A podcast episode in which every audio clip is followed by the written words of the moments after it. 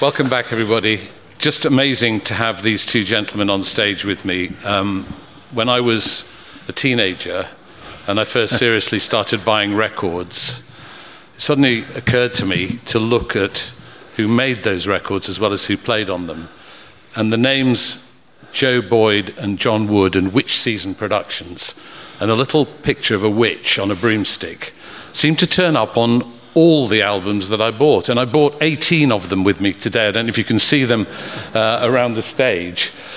And they all turned out to be absolute classics of folk rock. And um, you can, if you can't see the albums, they're by John Martyn, they're by Nick Drake, they're by Fairport Convention, they're by Sandy Denny. Uh, there's just every name that you could think of at that time. And what I hope we might do, gentlemen, today is take people to a time and a place and evoke some music and some people. And the time would be the 1960s and 70s when you were both working together. Um, and the place would be Sound Technique Studios, which was really at the heart of, of all of this recording. And the people would be some of the names that I've just mentioned. So please, will you welcome Joe Boyd and John Wood to the stage?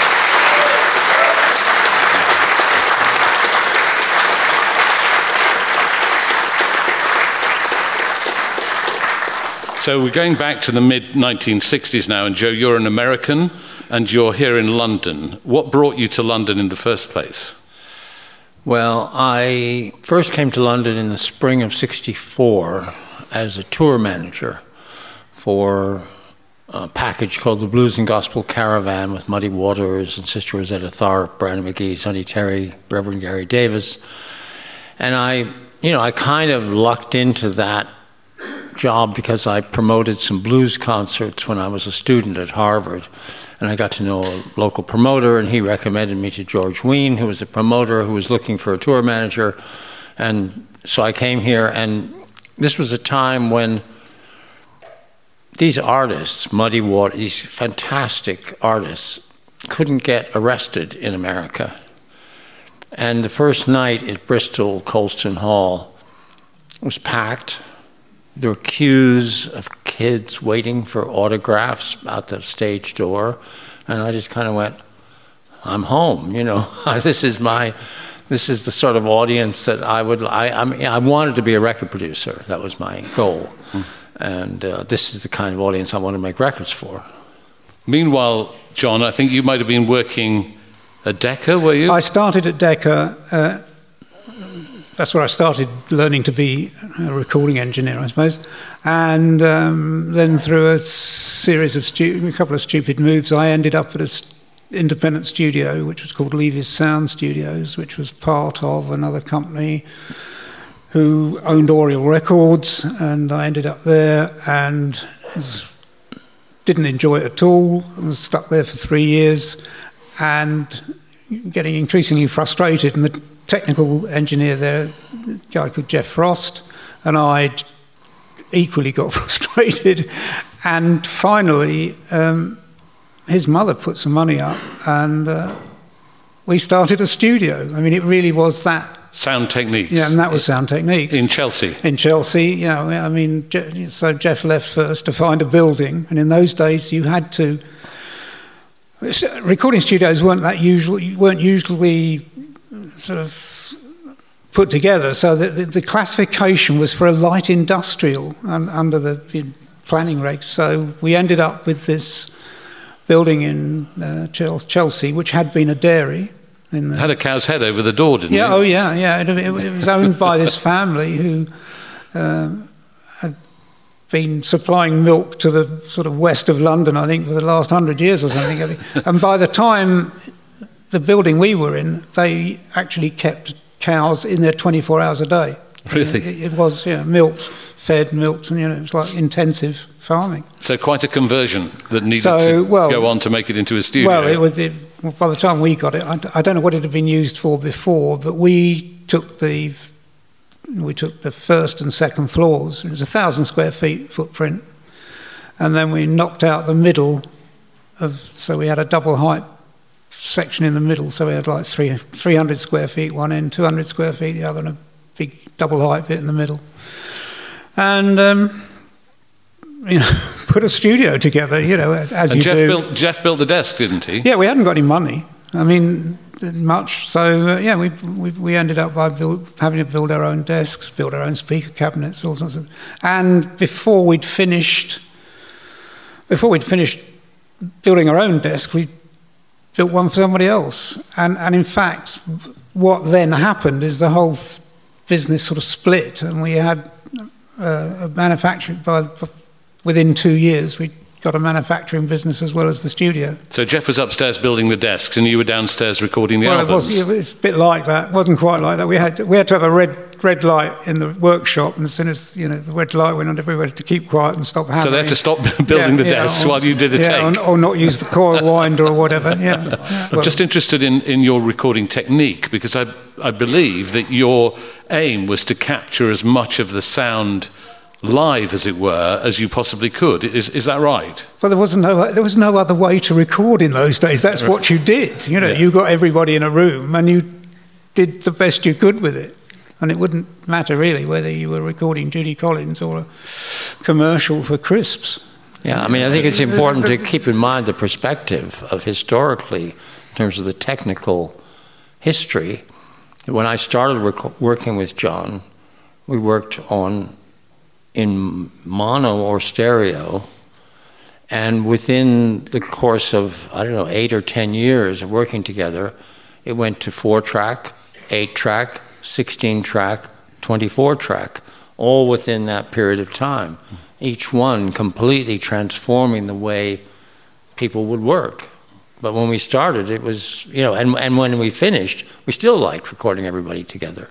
Yeah, well, I you, all-. I mean, I, I think we, we always had in our brain, you know, and, and your mindset, because you set when you set out on a session, or for me, when I set out, I've got an idea of how I want to see it finish, I mean, which sounds odd, but so you would always be thinking in terms of a whole. Of the whole, you weren't thinking in terms of a track here and a track there or whatever. You, you were always thinking in terms of the whole pic- sound picture. So, and that's partly because of you know when we started, yeah, we you know stereo stereo wasn't even being used for pop. So was it about the placement of the microphones in the room? Well, do you ju- just place them where where I'd always placed them. John's being, you know, typically, you know, dismissive of subtlety and complications. But, um, but the fact is, I think people who've worked in studios today, maybe not, not always, but in my experience, if you go into a studio and you're working with a, a young engineer, and you're sitting in the control room listening to the sound of an instrument coming through the speakers, and its sound isn't quite right, it isn't quite exactly what you had in mind, or it's a bit top here, a bit bottomy, or a bit this, or a bit that. The first impulse of a young engineer is to reach, you know, and do something on the board. And John would never do that. John would go mutter, mutter, and get up and go downstairs and either change the microphone, move the microphone, or move the musician. Because the great thing about sound techniques was because of the, this big space, this two floor high space. On one side, there was the office and the, and the toilet, and the toilet had plumbing under it.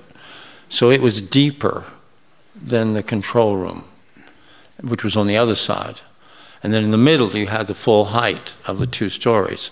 So you had three different heights And different acoustics, in different acoustics. So you could stick somebody under the control room or under the office and toilet with a lower ceiling or in the middle with the highest ceiling.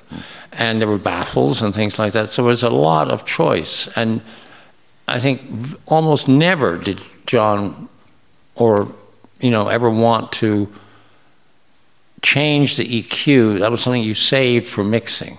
I want to hear more about UFO, though, because I did mention it earlier. Okay, and that's you, what- you yeah, went that- away from that. So, so I got this- fired by Elektra. Right. and so I needed to. I wanted to stay. I wanted to manage the incredible string band, who weren't earning any money, and John Hopkins, who was just starting the International Times, wanted to stop being a photographer, which is what he'd been, and he and I got together and um, figured, tried to figure out a way to pay our rent. And he had just had a big party at the Roundhouse for the launch of the International Times. Pink Floyd and Soft Machine had both played, and uh, and the atmosphere had been great. And and I just said, why don't we just do a party like that somewhere every week and charge admission? And he said, okay, let's let's look for a place. And I remember, you know, in those days we got he had a little mini, and we used to scoot around London looking at these venues. And he got a lead on a Irish dance hall in Tottenham Court Road, and um, it's very nice for me to now you can drive south on Tottenham Court Road, but for most of my t- life in London, you could only drive north on Tottenham Court Road. But in 1967, we drove south on Tottenham Court Road and parked right in front of where the Blarney Club was at the time, which is now where an Odeon Cinema, I think, is. And um, and we made a deal with the, the Irish landlord uh, to rent, rent the place for 15 pounds on a Friday night. And Pink Floyd were the kind of house band. They were, yeah. There was either them or the Soft Machine, and then we added uh, Crazy World of Arthur Brown, and then it got more. So he used to set fire to his hair. Yeah, when, exactly. most nights. And, exactly. Right. And so, what was the atmosphere like at a, a, good night in, in the UFO club? Well, I would divide it into two parts. There was, for the first three months, it was like a meeting of a secret society. All the freaks around London went, "Wow, there's more of us than we thought," and and um, and people were tripping, and people were smoking dope, and and it was just you know, and we were showing W.C. Fields movies at 3 a.m. and. Um, you know, I don't know. There was light shows in the corner and people taking their clothes off, and I don't know. It just it was very anarchic, and and then Arnold Layne came out. Which is a single you recorded? Single I recorded uh, with Sound John, Techniques. Sound Techniques. Yeah. And uh, immediately it didn't, the BBC refused to play it because it was salacious in some way about, you know, a guy stealing girls' knickers off the back, back line, the, the, washing line. And, um, uh, but it got to number 15. And, and make it a hit every time, the BBC banning it, weren't it? Yeah, exactly. and, and, and, and suddenly the whole atmosphere changed because it was now people who, it was this period from March 67 peaking in June when Sergeant Pepper came out and that whole, quote, summer of love. The phenomenon of psychedelic London, which had been an underground thing for a year before that, suddenly became an overground thing. And you had crowds of people in queues down the street, and the police searching people in the queue, and you know, it was it was became a kind of zoo. Uh, so the atmosphere changed a lot. I want to ask you about Sergeant Pepper because Sergeant Pepper has a place in your story when it comes to connecting with Sandy Denny. That's right. Not? Yeah. Tell me about your first meeting with Sandy Denny. Well, Sandy. Um, I was, you know, I think I'd seen Sandy at Les Cousins or somewhere at some folk club, and I was. And we should be clear, Les Cousins was a, a, a Soho folk club. There's a, there's a triple album out at the moment paying tribute right, to Les yeah, Cousins. exactly. Just, no, just come great, out by it was Ian a Anderson. place. But in those days, there were the folk world was kind of divided in Britain, and I was intrigued by that, by how you know, because. Um, places like here, the, I mean, the first time I was in this room, I think at that end, I heard the Watersons without microphones, just singing, the four of them. And, and I heard, you know, Louis Killen, and I heard, you know, and came, mostly unaccompanied singers. And there was a whole circuit of clubs around the country, as I'm sure all of you know, where you really rarely saw a guitar unless it was being played by Martin Carthy. and and um, and then there were other clubs like Les Cousins, where you saw John Martyn, where you saw Bert Jansch, where you saw John Renbourn, where you saw guitarists and singer-songwriters. And I in a way, I had come to England to get away from singer songwriters. You know, I kind of, I didn't have a big opinion about that. I kind of thought, mm, I, I like the tradition, I like the rock, you know, the psychedelic scene, but singer songwriters were not my cup of tea exactly. But um, uh, so Sandy, Sandy, Sandy was sang traditional songs, but with a big singer-songwriter voice and strummed her guitar a lot, and and so I was like, mm, not sure. And then I ran into her at the bar of Les Cousins, and and she was hilarious. You know, she was just the most, the funniest person, and just completely surreal as a character. And so then the next time I ran into her, um, I don't know, we ended up going for a bite to eat, and it was like two o'clock in the morning, and, and she said, I'm never going to get home to Wimbledon. You've got to drive me. And I said, I'm not going to drive you to Wimbledon. You know, you must be joking. It's, you know, it's miles away. She said, this was June of 1967, and she said, I have a tape of the new Beatles record, which hadn't been released yet, and everybody was talking about it. But a friend of hers had recorded it off, they'd played the whole record on Radio Luxembourg. This is Sergeant Pepper? Yeah. And a friend of hers had recorded it off the air. And she said, I've got that tape. And if you drive me home to Wimbledon, you can hear the tape. and so, okay, you know, so we drive to Wimbledon, we go and she's tiptoe, you know, her parents were asleep, this dark, sort of quite large house. And so I said, okay, well, let's hear the record. She said, well, you know, my parents are asleep. I said, well, come on, you promised I'd come all the way out here to Wimbledon. And so we ended up in the coat closet in the front hall with all these coats around us and a little Wollensak tape recorder. And she turns it on, and there it goes. You know, Sergeant Pepper, the whole thing. We listened to the whole thing, the two of us sitting there. And I think for her, it was a real moment, you know, because I think she, in that moment, realized that what she really wanted was the bigger canvas of working with other musicians and doing things, not just singing Scottish ballads and, you know, and I think very soon after that, she went to Denmark to re- do that record with the Strawbs.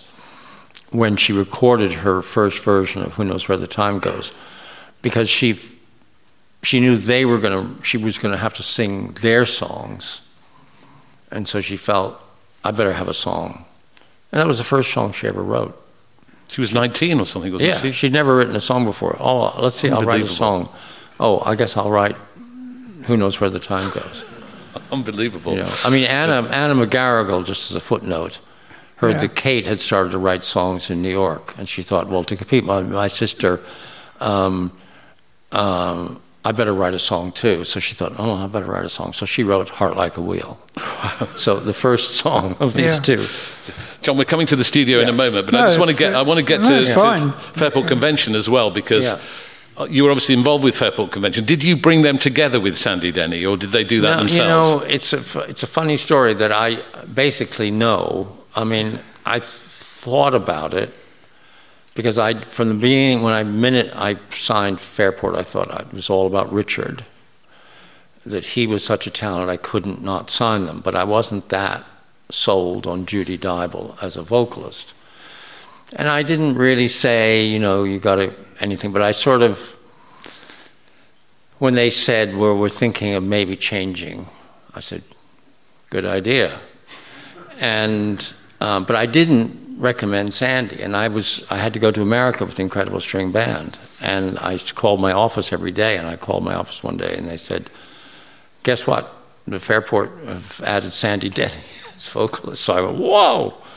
And, um, and the next, when, as soon as I got home, I went straight to a rehearsal. And I, was, I thought that the problem, the reason I didn't think it was an obvious idea was because I thought Sandy would kind of eat them alive. I thought that she was such a powerful personality, and so, you know, she cursed and she drank and she shouted at people, and, and And, they were quite polite. And they were all very little, polite little Muswell Hill schoolboys, you know. and and um, and then I got to the rehearsal, and Sandy was completely well behaved and very, and because she was completely in awe of Richard. You know, I think the minute she realized what she was dealing with, with Richard playing guitar behind her, she was like, "Okay, anything you say." Mm. And she, you know, got very quiet and very you know, calm and just whatever, Richard, whatever you say. You, you must have heard this developing, John, in the studio when they came to do oh, oh, yeah, yeah. Oh, well, yes. I mean, the first Fairport album was the, um, for Polydor uh, was really hard work, and I can't say that I was terribly impressed. I remember uh, Joe telling me that you know Richard is going to be one of the greatest guitarists in the world, and this is like 16-year-old, fresh-faced. you know, what?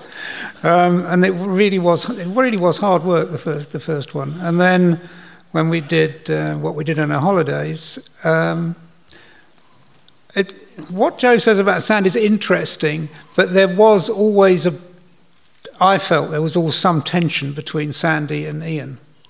You know, oh yeah, Ian Matthews, Ian Matthews, who was a vocalist Ian, at that time. really hadn't come from that.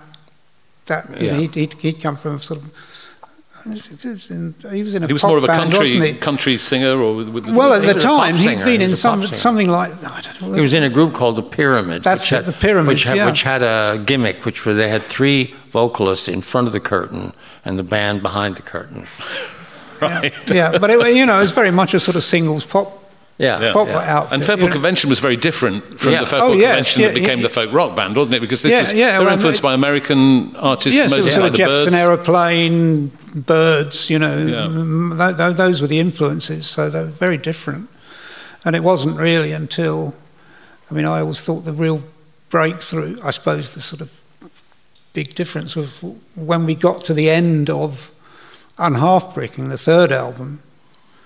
Um, the whole album pretty, was pretty much in the can, and and and we recorded. Mo- we started it all at Sound Techniques, um, and we'd only got four track at the time, and so we finished it off at, at, at, at uh, Olympic in Barnes, and uh, running it all up to eight track and doing the overdubs, and then they finally said, "Well, we've got this one title we want to do, and by this, and we've got you know this guy Dave Swarbrick's coming to play the violin." Because he wasn't a member of the we band. Two titles that night. We did we did uh, C2 Drop yeah, but that, but, and yeah, but C2 Drive was after the, the, the main event, and it was an afternoon. It wasn't even an evening. I think it was an afternoon. And the Yeah. main event was Sailor's Life, and they said, "We don't want to rehearse it or go through it. We just, you know, you could, we're just going to do it, and that you've got to do it in a oneer." And And that was significant because it was the first time you heard and, uh, Swarbrick and that was the Thompson. fir- that was significant because that that was straight out of the sort of traditional British songbook for whatever you know. Because all the other songs, uh, you know, well, most of them are self-penned, and the obligatory Dylan number, was it the first time that Swarbrick had a pickup on his on his Yeah, violin as yeah. well? probably. Yeah. Yes, First time was. he went electric, yeah, as it were. Yeah, Yeah, Oh, he'd, yeah, he'd never yeah. he'd never played Yeah. with an electric pickup, but Yeah. he was he was sort of intrigued by it. Yeah, and it went down as a oneer. I mean, that's Yeah. And then we have to deal with the tragic events that, that Yes, unfolded yeah, before Legion yeah, Leaf yeah. because there was a car crash, a, a van crash, as they were coming back from a gig. Uh, when the road manager fell asleep at the wheel, and uh, Richard Thompson's girlfriend and Martin Lamble, the drummer, were Yeah. both killed. Yeah. And that must have been the most horrendous blow for the Yeah. band, Joe. Did you speak to them at the time? Well, you- I was, I was in fly back. America. We were in America. We were, I think we were mixing the album. Yeah. And we um, it I in- flew yeah. back and, uh, you know, and they, their first, I think I spoke to Simon or Ashley or Richard, somebody, first thing they said was, it's over, we're never going to, the group will break up. Because they couldn't, you know, they just didn't want to th- imagine carrying on without Martin. And, playing the material that they'd recorded with Martin would have been Yeah, very difficult yeah. for them, presumably. and and eventually they and this is this is how we come to have this word that's being used tonight for the subject of this talk folk rock because because um, they finally said okay we're going to carry on but we're not going to do any of the same material we're going to have to have a whole new repertoire and they were they the, what they'd done with Sailor's Life really resonated with them. And when they decided what they were going to be as a completely new blank sheet, was a band that played British traditional music with that lineup. And that became Liege and Lief. You know. And, and Yeah. Dave Swarbrick was added to the Yeah, band. Dave and Yes, yeah, Dave yeah. Mattacks arrived uh, Yeah. uh, from he was a, from a dance music Yeah, background. and I think? I, I've always felt that that was one of the most important things that made that work, was that Mattacks was not a rock drummer. He was not a backbeat heavy guy. He had played for, you know, big band jazz, big band sort of tea dances, and you know, Mecca ballrooms and stuff like that. And, um, and so he didn't have that rock impulse.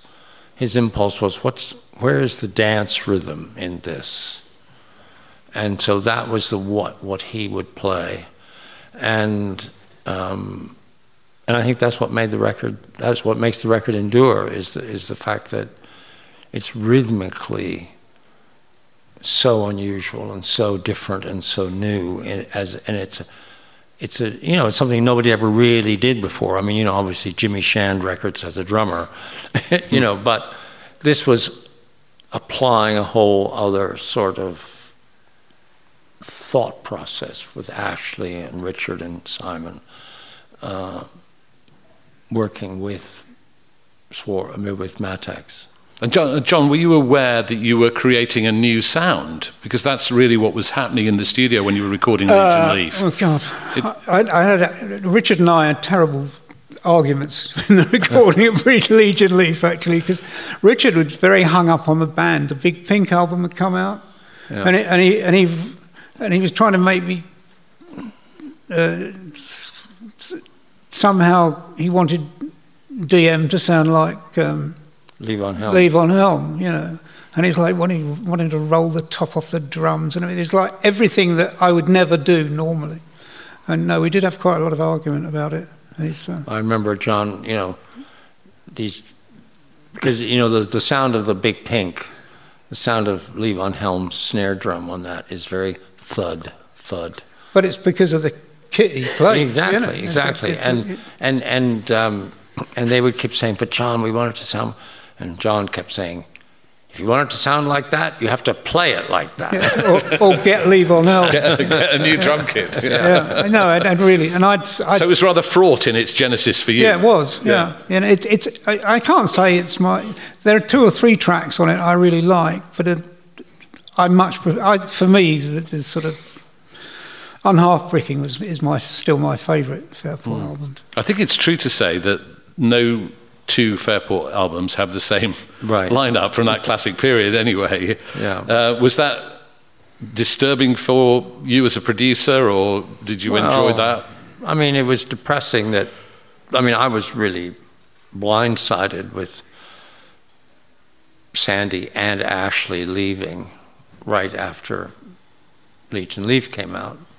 So you established this new sound, Yeah, and then two and of then the key people who created yeah. it leave the band. Yeah, and um, but I have to say that you know that year from the time that Sandy and Ashley left, when Dave Pegg joined, and that was a funny story because Pegg um, basically they you know they needed a new bass player, and they were putting ads in Melody Maker and all this kind of stuff, and Swarbrick kept saying.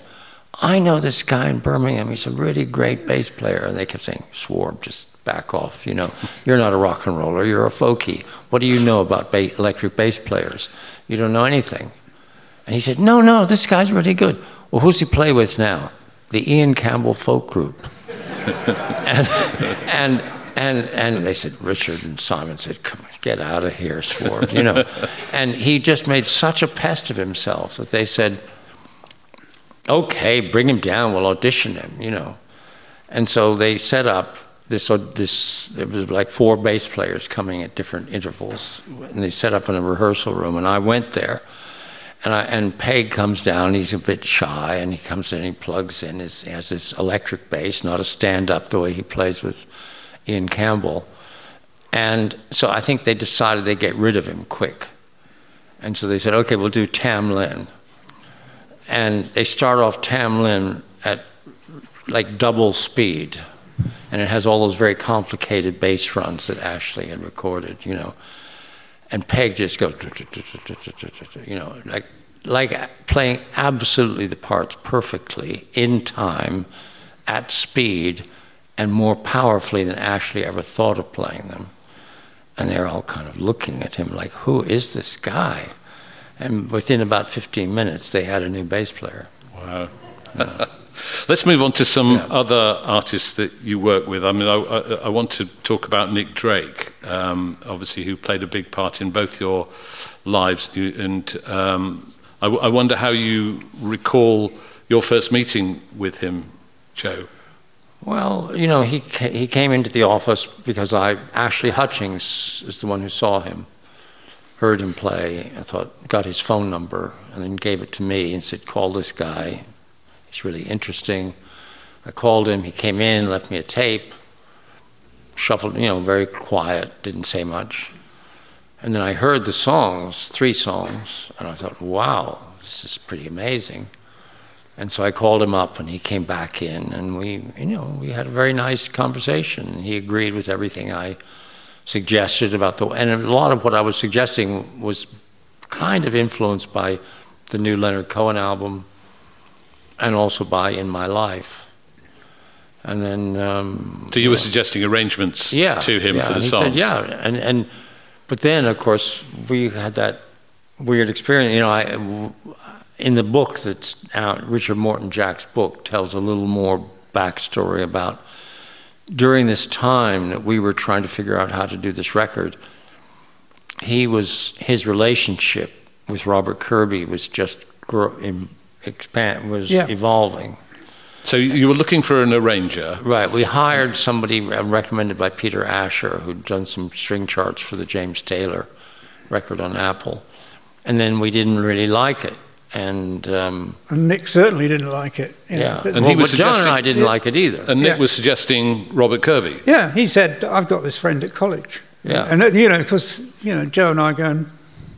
sort of well, but not, I, not not hundred percent agreed with it, but anyway, but you know, so what? So so his friend at college, and I never realised until uh, Richard Morton Jack's book came out how long a gap it was yeah. between the Hewson stuff and and, and the uh, and, and, and Robert turning up. But anyway, the, the, the, sessions with Robert, we'd already recorded two or three titles with Nick, with um, probably with just solo cello and other, you know bits and pieces. Danny Thompson. Uh, yeah, and done stuff with Danny. And um, anyway, so Robert comes in and uh, he tells us what the, li- the lineup he wants, which is basically double string quartet, you know, and um, I get it. We booked him out of the ECO, I think. And, and, Robert proved himself, obviously, in that session. So, well, Robert turns up, you know, and I think the first thing we did was uh, we just spoken about this before blue. was way to blue, and you just I just pushed pushed the faders up, and it just. And it, yeah, I mean, I was I was just I'll never forget that moment because I, you know, in the, in, you're in the this control room up above the studio in Sound Techniques. And I was, John was down arranging microphones, and then he would always want to listen to each instrument separately. And so I'd hear this line with sort of in the distance the other parts, and I go, "Oh, that sounds interesting." And John, can, no, no, you can't hear it. I want to hear that. Now I need to hear the cello on its own. And I'd say, "Can I hear it all?" No, no, no, you can't hear it now. And, uh, you know, and so I was sort of thinking, I want to hear it all together. And finally, John pushed all the faders up, and this sound came, and I just went, oh, my God. And did you feel the same, John? Oh, yeah. Mm. Yeah. Yeah. yeah. yeah. You know, you know, you know when, I know quality when I hear it. but, but the, the, issue for Nick, presumably, was, was how to promote his record because you know yeah. you could make a beautiful record, and you did make three beautiful records, but he had difficulty going out live, didn't he? Yeah, he he was. You know, I mean, the thing that's so frustrating and so maddening about the story of Nick and. Um, the one moment where the circumstances were perfect. It's where his story crosses with Fairport and Liege and Lief, because that, the, in the autumn of uh, 69, when um, they had finished this, we'd finished this record, and they were going to re- launch their new lineup with a concert at the festival hall.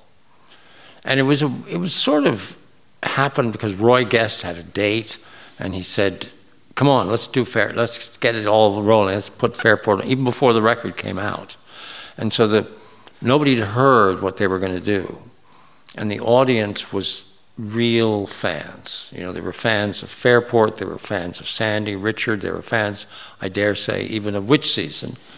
You know, and the place was full. And because of the tragedy, it was very respectful. You know, everybody was really on their best behavior.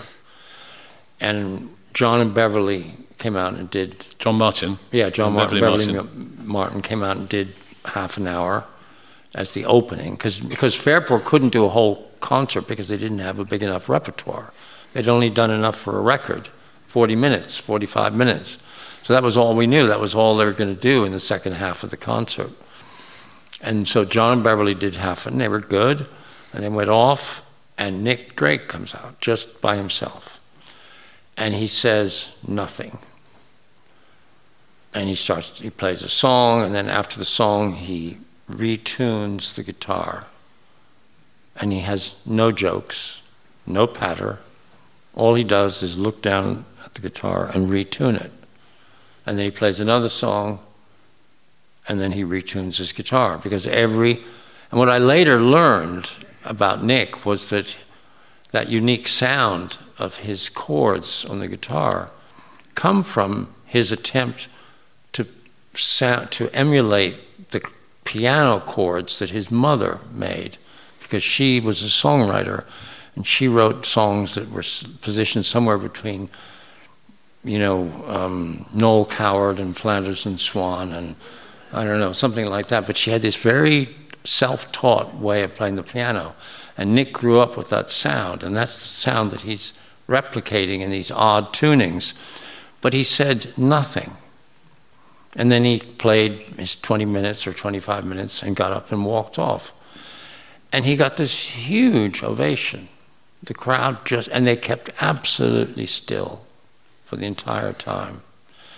And I ran backstage and said, Get back on stage and do an encore. Really? And he did. He kind of went back and he played Things Behind the Sun, which I'd never heard, which he'd never pl- t- offered to us for the record. We were in the middle of making Bryter Later, and he'd never suggested this incredible song. And you could see what he could do with an, you know, how an audience could respond to him. But then, you know, I would see him at a club, and there's people drinking beer and putting their glasses down on the table, and and he takes five minutes to tune, and everybody starts talking to the person at their table, and he mutters something very, very quietly into the microphone. Nobody stops talking. And then he starts playing very quietly. Nobody stops talking. And the whole thing was so demoralizing to him that he just would leave the stage. And, you know, and John, were you, aware, were you aware of the pressure on him and the, the, the mental health issues starting to emerge? Uh, well, yeah, but not until well after. It was well after um, Bryter Later. Well, really. but but yeah. I have to say, John and his wife at the time um, but, uh, were very very supportive of Nick and used to, you know, she, you know, invite Nick for dinner. Oh yeah, yeah, yeah. Like you know, and he used to come and. I've been after, after Five Leaves left. He, you know, he used to come and stay for a couple of days. I was living in Suffolk. And, uh, I mean, one day we even took him over to see Danny Thompson, who was living in Really? Yeah. Well, presumably they're two very different characters. they were and they weren't, funnily enough. Um, Nick was always. I, I always felt it was a clash, a real clash of cultures with Nick. I don't, don't think Nick was ever really suited to the rough and tumble of a popular folk, whatever you want to call it, musician. I mean, well, but but you know, in a way, I, you know, there's there's it's true in a way, but there's another side of that, which is that I loved seeing Danny and Nick together because Oh, yeah. Nick was very shy Yeah. and he never said anything. Yeah. And Danny would come in and slap him on the back and say, "What's your cat got your tongue?" Yeah. You know. It- it's a shame that they never gigged, actually. Yeah. Mm. Because that probably might have worked. yeah, because Danny could have Yeah. probably It- talked to the it- audience and yeah. And, and, and, and just, I suppose in some ways, Nick, I think Nick always needed reassurance in a way. And, and But- could he be assertive in the studio? I mean, did he yes. know Oh, exactly what he wanted? Oh, yes, I'm the most assertive person I've probably ever worked with. Really? Oh, yeah. Yeah. Because he wanted a different approach for Pink Moon, didn't he? Well, even before that, when we were when we were recording uh, Five Leaves, Le- um, when we were recording Bryter Later, uh, at least two tracks went down the tubes because he wanted to change the drummer, and that's how we started using Mike Kowalski. Right. So, but he, Oh, as. I understand it, he wanted he wanted to Yeah. be more stripped back, to be more. Well, Uh, well, well, he, yes, after- apparently, after- I, d- uh, you know, I ever, never knew this at the time, but apparently, he- this an interview he did with Jerry Gilbert, um, saying that he just was, that's all he wanted to do for his next record. He just wanted to just do it with guitar and in the studio with me. And apparently, you know, but I, ne- I never knew that. All I ever, you know, I, Did, uh, did you, I kept in contact. Well, I mean, did he tell that to you, Joe? Obviously, Well, you yeah. weren't He, I mean, you? he. I mean, the thing was that we were finishing Bryter Later, as I was preparing the ground to leave for California. And you know, in retrospect, you know, I was at the time, you know, I was what twenty eight or something like that, and I was just burnt out from trying to keep Witch Season alive, and the idea of moving to California and having a salary and having somebody else worry about the the payroll, um, you know, I just felt oh, that's what I need, and and all the artists, one after another, all the artists that I dealt with at Witch Season, started doing something I against my advice. You know, the Credible String Band became Scientologists. you know, um, Richard started arguing with me over his solos. You know, there was, um, and um, and refused to allow Poor Will and the Jolly Hangman to go on Full House, which I thought was essential to make the album rounder. And um, one after another, there was one thing, and then Nick, at the end of Bryter Later, at the when we finished mixing it, he turned to me and he said, "The next album I'm going to do is just guitar and voice." And I thought, well, you don't need me for that.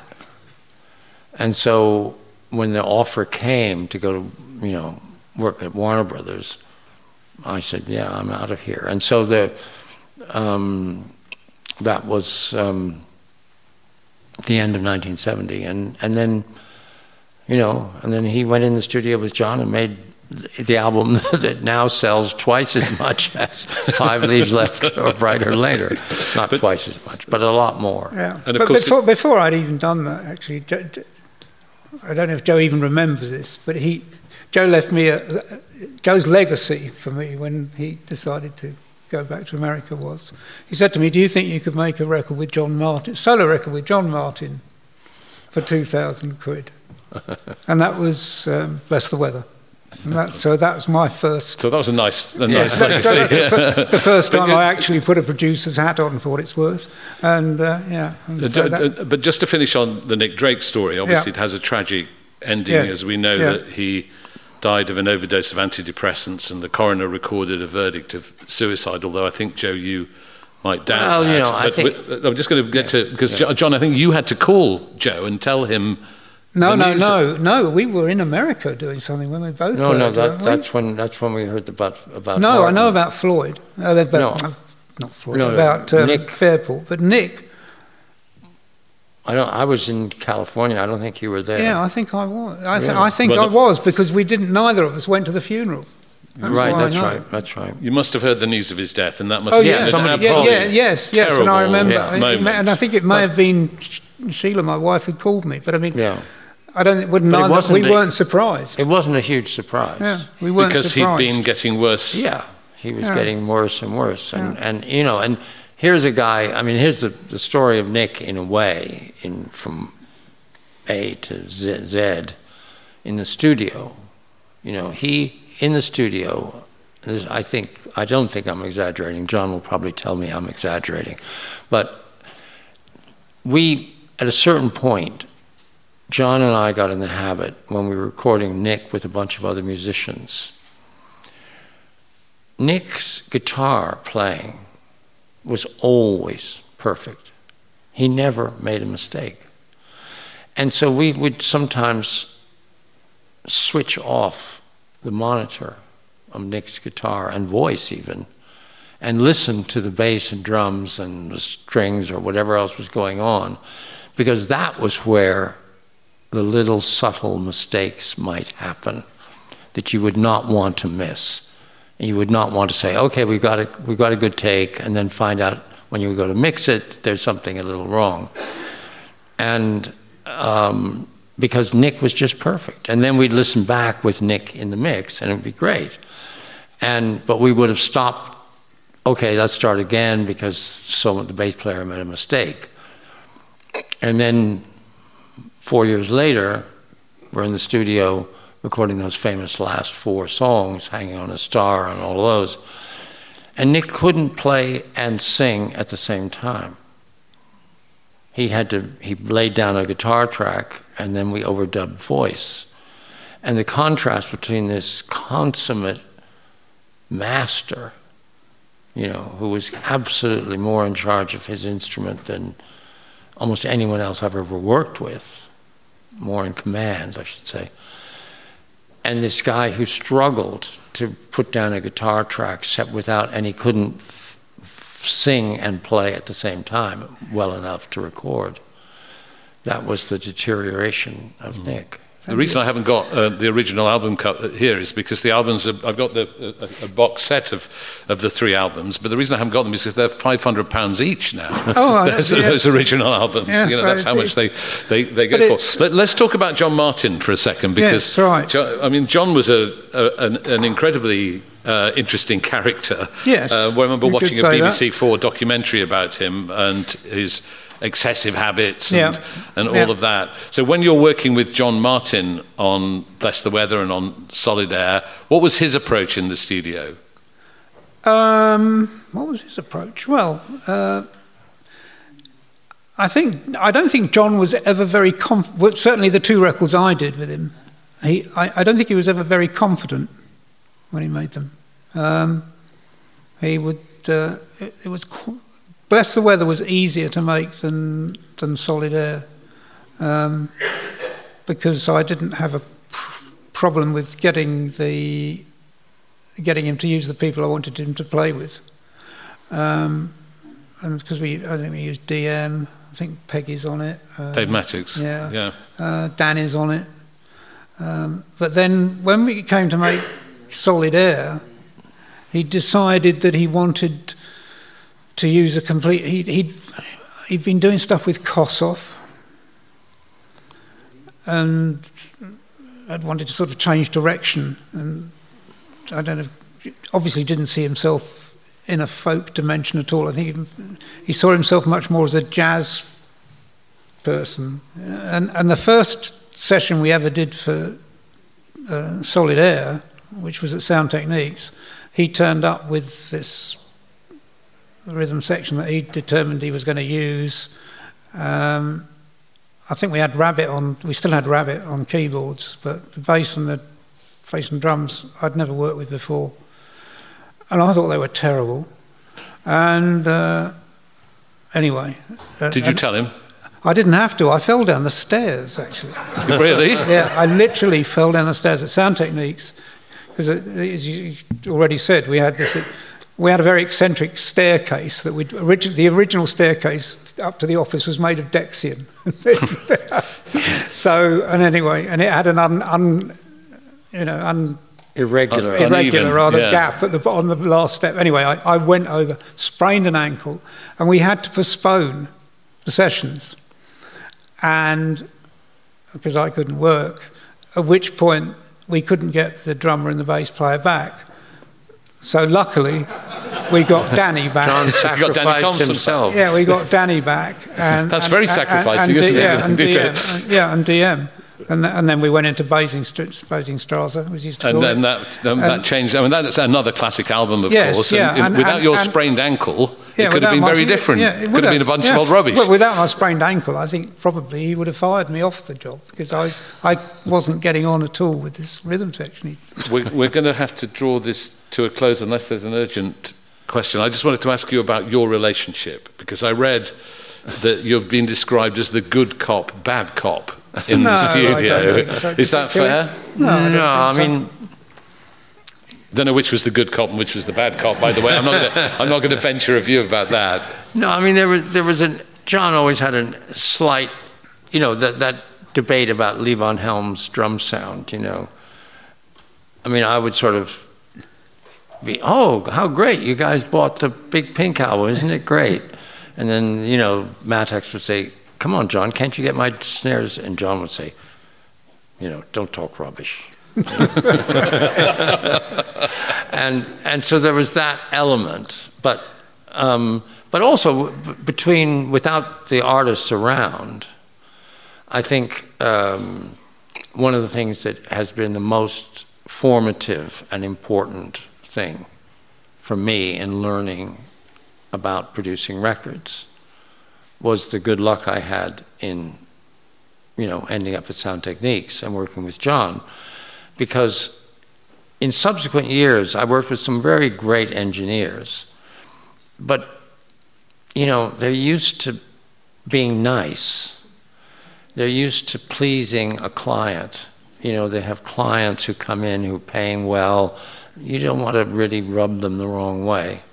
John never worried about that. you know, and and so I felt, but it was so great. It was liberating because I felt free to say, I got an idea. Let's do this. Let's try this. And John would say, You're out of your fucking mind. and and um, and I would uh, and and I would say, Oh, really? Why? And then he'd explain why. Oh, okay. Well, I guess that doesn't work. But sometimes I would say, I don't care. We're doing it anyway. And but it was great to know that there was this sort of control mechanism that I could push the boundaries and try new ideas and things, and I could rely on John telling me I was out of my mind um, when I was.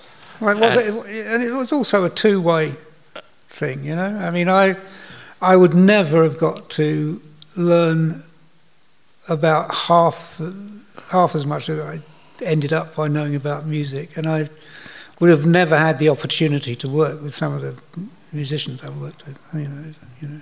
If it wasn't for Joe. Yeah. Oh, yeah. Yeah. I, I had a charmed, in some ways, a charmed life because, uh, you know, if I hadn't found somebody else I could shout at, I'd have been out of. What would I have been doing? I don't know. Ladies and gentlemen, will you please say thank you to Joe Boyd and John Wood?